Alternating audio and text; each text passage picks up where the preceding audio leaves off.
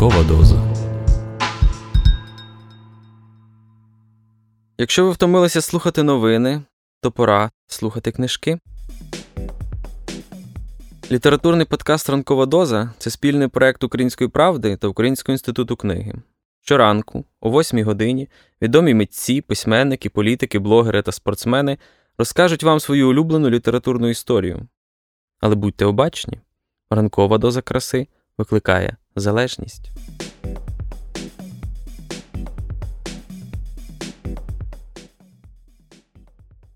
Привіт усім, я Ірина Славінська, продюсерка Радіо Культура, і праця Олі Гнатюк, що називається «Відвага і страх», вона зосереджена навколо Львова. В ній йдеться про події Другої світової, але не лише Другої світової. І мені в цій книжці дуже імпонує те, що вона працює з кількома різними львівськими контекстами. Ви дізнаєтеся в ній про родини українські, польські та єврейські, про цікаві стосунки між ними на тлі появи радянської влади у Львові, проходу війни до Львова і багатьох інших драматичних аспектів. Для мене це історія і книжка про те, як можна залишатися людьми у нелюдяних обставинах, і про те, як відвага і страх можуть між собою цікаво поєднуватися. Ось такого вам цікавого, хоча й непростого читання можу побажати на цій ноті.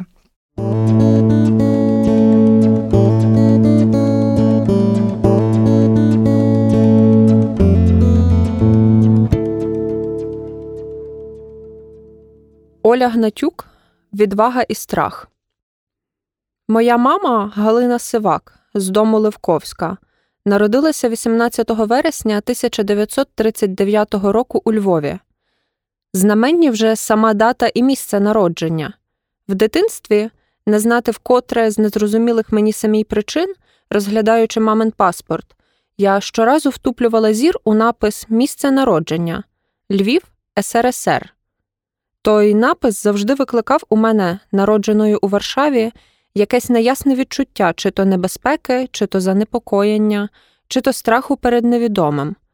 Сьогодні мені важко сказати, звідки взялося це відчуття, чи виросло з почутих у ранньому дитинстві розповідей, чи виникло щойно в ту хвилину, коли я могла вже збагнути суть розмов про воєнні часи.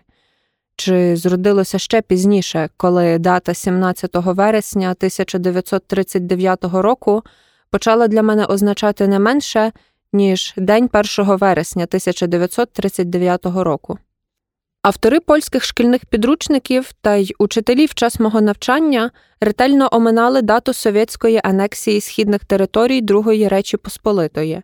Натомість зосереджували увагу на вересневій кампанії – героїзмі польських солдатів і звірствах вояків німецьких. Однак цілком певно про вторгнення Червоної армії на східні терени Другої Речі Посполитої я знала ще в початкових класах. Витоки мого знання були в родинній історії, втім, частково також в історії приятельки моєї мами зі студентського гуртожитку, вчительки англійської мови Зофії Блащик, яка переїхала до Польщі з ес ес ес ер тисяча дев'ятсот п'ятдесят шостого року. Контакти з нею перервалися навесні тисяча дев'ятсот шістдесят дев'ятого року, після нашого переїзду в інший район Варшави. Так само, зрештою, як і стосунки з іншою маминою ровесницею, Ганною Гноїнською, що також народилася у Львові і походила з мішаної, польсько-єврейської родини. Набагато пізніше, у третьому класі ліцею, завдяки колезі, онукові Станіслава Свяневича, одного з тих небагатьох офіцерів-резервістів, що вціліли в совєтському полоні, я дізналася в деталях правду про катинський злочин. Ми, учні, були такою ж мірою безкомпромісні, якою і нестерпні, влаштовуючи на уроках новітньої історії обструкцію вчителеві, керівнику первинної партійної організації в нашому ліцеї. І потроху нахабніли ми через брак відчутної реакції. Проте наслідки далися в знаки у відповідний, з погляду партійної пильності, момент. Характеристика «учениця перебуває під впливом чужоземної ворожої пропаганди» в матуральному свідоцтві, атестаті, могла б назавжди закрити мені шлях до вищої освіти, тим паче, що я обрала гуманітарний напрямок.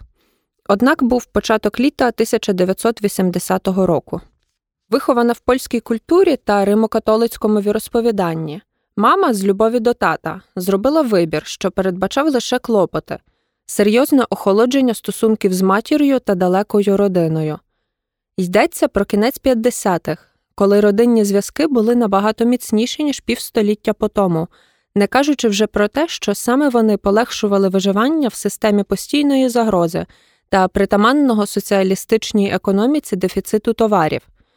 У дальшій перспективі, себто після створення родини, цієї, за тодішнім визначенням, основної клітини суспільства, мамин вибір означав приречення себе на приналежність до упослідженої меншини, що в ПНР була під особливим прицілом. Українська меншина, хоч і вийшла з небуття, на яке її прирекла тисяча дев'ятсот сорок сьомого року ухвала Політбюро про примусове переселення – акція Вісла, все ж і надалі перебувала в гіршому становищі, ніж інші польські громадяни. Його можна порівняти лише з тими небагатьма німцями, які ще залишалися в Польщі. Ідеологічний знак рівності, що його влада поставила між цими двома меншинами, зберігався десятками років і став стереотипом, аналогом поплічників фашизму. Цей стереотип використовують понині, хоча сьогодні як виняток, а не як правило. Мамин вибір був нестандартним з будь-якого погляду. У добу творення однонаціональної польської держави, у добу войовничих націоналізмів, прихованих від інтернаціоналістичною офіційною риторикою, мама зробила вибір не на користь закритої тожсамості, властивої цій добі. Вона обрала ідентичність відкриту, тожсамість налаштовану на залучення, а не на вилучення, інклюзивну, не ексклюзивну. Категоричне гасло «Хто не з нами, той проти нас», характерне для епохи розвинутого соціалізму, теж було їй далеке, і не лише тому, що вона сама належала до переслідуваних, бо, як відомо, й вони подеколи послуговуються такою самою логікою. Мама, попри те, що опанувала українську мову сама лише кількома роками раніше, навчала мене української абетки, а каліграфічно виписана її рукою табличка з відповідниками кирилиці та латинки, щоб полегшити мені читання катехізису, висіла над моїм ліжком, немов святий образок. Табличку виготовлену за словником двох львівських мовознавців – Йодловського і Ташицького – я зберігаю донині, так само як катехізис, виданий у перемишлі знаменного тисяча дев'ятсот сорок шостого року, саме тоді, коли греко-католицьку церкву совєтська влада оголосила поза законом, а єпископа Йосифата Коциловського Польський комітет безпеки передав до рук ен ка ве де. Мамині вказівки щодо польської стилістики були для мене настановчими. Її вимова з характерним передньоязиковим зубним «л» і гортанним «г» нагадувала передвоєнну. Її орфоепія, старанна дикція, які вона намагалася мені прищепити, могли видатися хизуванням, сповненою вищості позою панночки з доброго дому. А проте мама, хоч приналежність до інтелігенції була дуже важливим елементом її ідентичності, ніколи не давала відчути іншим людям, що їм бракує освіти, дбайливого виховання чи знання етикету. Вимова і манери стали виявом тої особистої війни, яку мама оголосила поширеному в ПНР стандартові все робити аби як, по-простацькому. Але передусім то була любов до рідної мови, що її мама старалася навчити людей зі свого найближчого і трохи дальшого оточення. Багато разів я сама себе питала, як так могло статися, що взагалі дійшло до цього одруження. Шекспірів топос міг пояснити індивідуальний вибір, але й Шекспір прирік закоханих на загибель. Цей сюжет не допомагав зрозуміти суспільного явища, як можна подолати настільки величезну національну ворожнечу з обох боків. Це ж не просто родини Монтекі і Капулеті, що знаходять примирення над могилами юних коханців. Це ж цілком навпаки, ворожі сторони розмежовані міцним кордоном дружби, а Ромео і Джульєта живі. Зрештою, є й інший, зовсім не мелодраматичний, а жахливий топос – Гоголів Тарас Бульба, де головний герой вбиває сина. Вибір, зроблений серцем, сприйнятий оточенням як відступництво, а розправа – як справедлива кара. Депортованих з-за бугу поляків, депортовані під час акції «Вісла» українці, мали за своїх найбільших ворогів, а забужани відповідали своїм українським сусідам не меншою ворожістю, яку підсилювала чинна комуністична влада. Усталенню негативного стереотипу успішно підпомагала комуністична пропаганда, чіпляючи одним учасникам конфлікту наличку ницого пігмея-реакціонера лише за зв'язки з польським підпіллям, іншим натомість наліпку бандита-бандерівця. Згідно з принципом «поділяй і владарюй», комуністична влада дуже ефективно відвертала увагу від справжніх винуватців нещастя і тих, і інших. Повоєнний психоз страху додатково підсилював взаємну ненависть. Обидві спільноти були по-своєму замкнуті. Щодо забужан, це можна легко проілюструвати надзвичайно популярним у Польщі фільмом «Самі свої». Комедія з життя двох селянських родин з Підвільна, переселених на західні землі. Втративши малу батьківщину, вони зберігають свою ідентичність, плекаючи давній конфлікт за межу. Українська тема в Польщі становила табу, тому важко знайти аналогічний приклад. Українську тожсамість намагалися приховувати від сусідів, на роботі, у школі. Тому прирікали себе на замкненість від чужих, з усіма її соціальними та психологічними наслідками.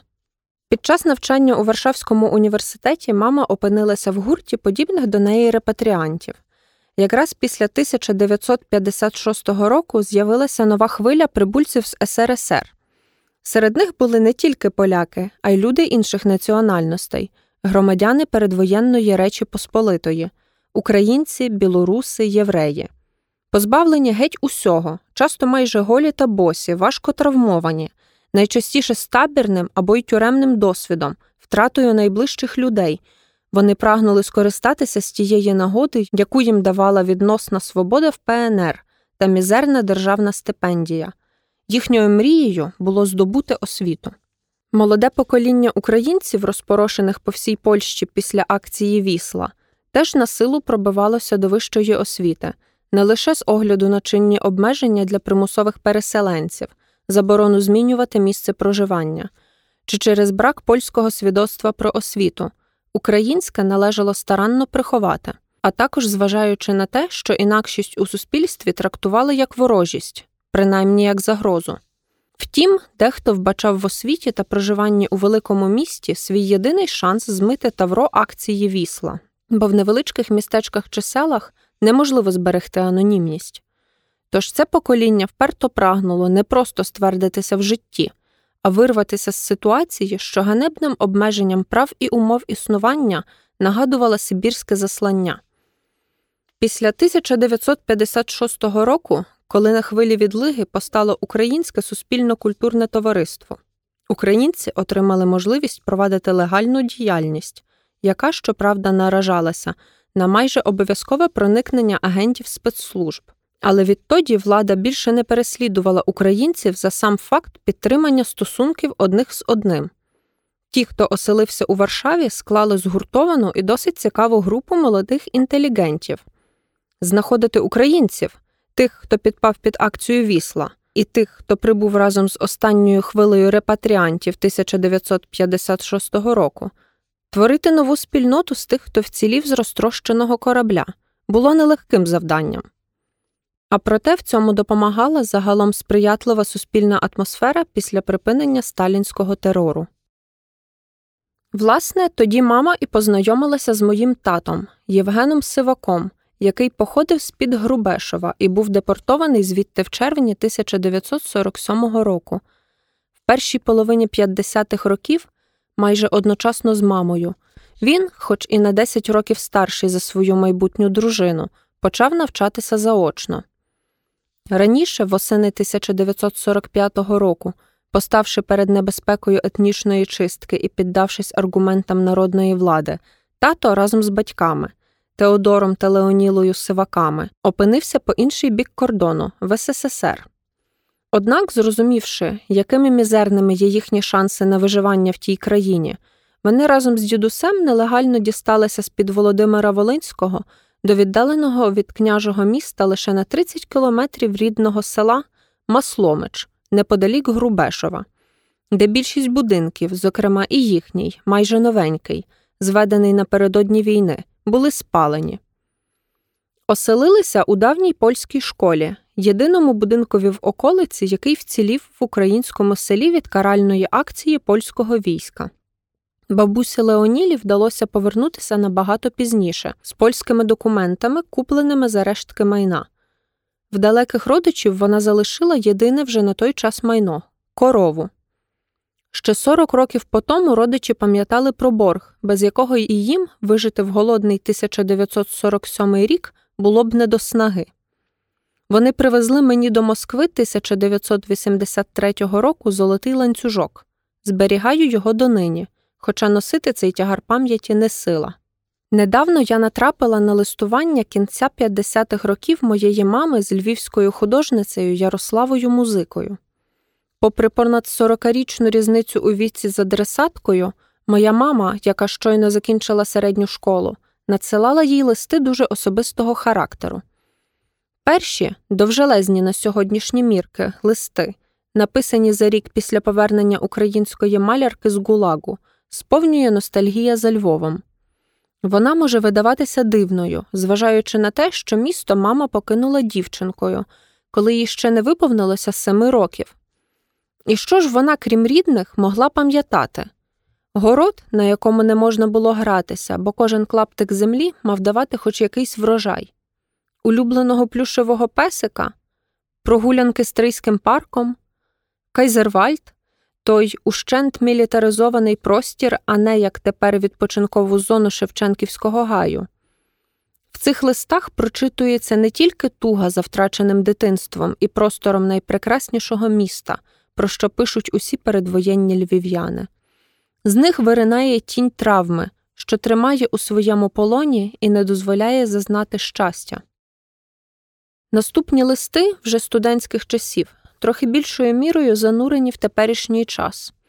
Восени тисяча дев'ятсот п'ятдесят шостого року мама вступила до Варшавського університету. В гуртожитку на вулиці Кіцького знайшла друзів, вихідців з ес ес ес ер та українців. В одному з останніх довгих листів йдеться про близьке мамине заміжжя. Падає в очі визначальна, як на мене, фраза «Найважливіше, що він наш». Полька пише до українки за ледве кількома роками по війні. Полька за вибором матері українки і батька поляка. До українки, яка нещодавно повернулася з табору, де відбувала покарання за співпрацю з українським підпіллям і за зв'язки з Романом Шухевичем, командиром УПА, легендою для одних, військовим злочинцем для інших. Цей фрагмент я читала кілька разів і не могла збагнути отого вислову «наш». Так говорили в тих українських родинах, які жили в Польщі, і для яких одруження їхньої дитини з нашим було справою не лише тривання традиції, а передовсім збереження власної, загроженої асиміляцією тож самості.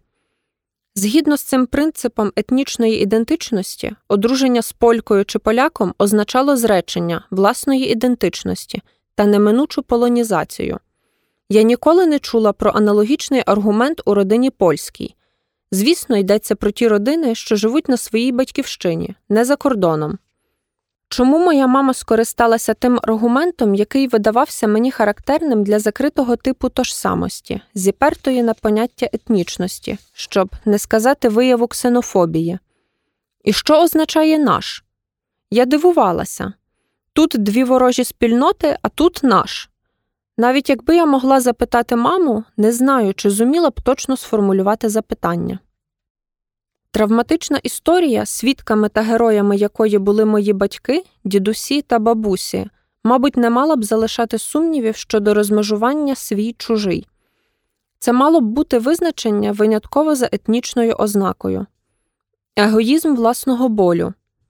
Особиста історія не дозволяла багатьом людям, багатьом спільнотам, навіть націям, виявляти співчуття чи, бодай, розуміння болю іншого. Він наш? Аж ніяк. Висновок один. Ти не наша. І лише за певний час мені спало на думку найпростіше пояснення цього вислову. В ньому відображено подібність долі спільнот, силоміць, позбавлених власного дому. Тут однакове страждання. У вимірі не тільки індивідуальному, а й колективному, тож поняття «наш» ураз постало переді мною у властивому світлі. Це ж так очевидно. Моя мама і бабуся, позбавлені даху над головою, вимучені надвислою небезпекою депортації в Сибір чи Казахстан. Виїхали у червні тисяча дев'ятсот сорок шостого року зі Львова назавжди. Того ж таки літа тисяча дев'ятсот сорок шостого року тато з дідусем, немов крізь вушко голки, прослизнули через кордон, граніцу на замки, назад, у наші сторони, септорідний край, або, вживаючи термін, що з'явився набагато пізніше, малу батьківщину. тридцять чотири роки по тому я почала студіювати україністику у Варшавському університеті. Минуло ще три роки, і я вперше опинилася на території ес ес ес ер, точніше у столиці імперії, яка, маючи явні проблеми, солідарність і воєнний стан у Польщі. Одна за одною військові поразки в Афганістані. Все ж далі марила своєю потугою. Виїжджаючи звідти в березні тисяча дев'ятсот вісімдесят третього року, важко хвора, я мріяла не про те, щоб більше туди не повертатися, а про те, щоб мені пощастило доїхати живою до Польщі. Коло історії замкнулося. І хоч то був час не війни, а миру, чи, радше, послуговуючись тогочасною мовою пропаганди та діалектичного матеріалізму, боротьби за мир, страх домінував і далі.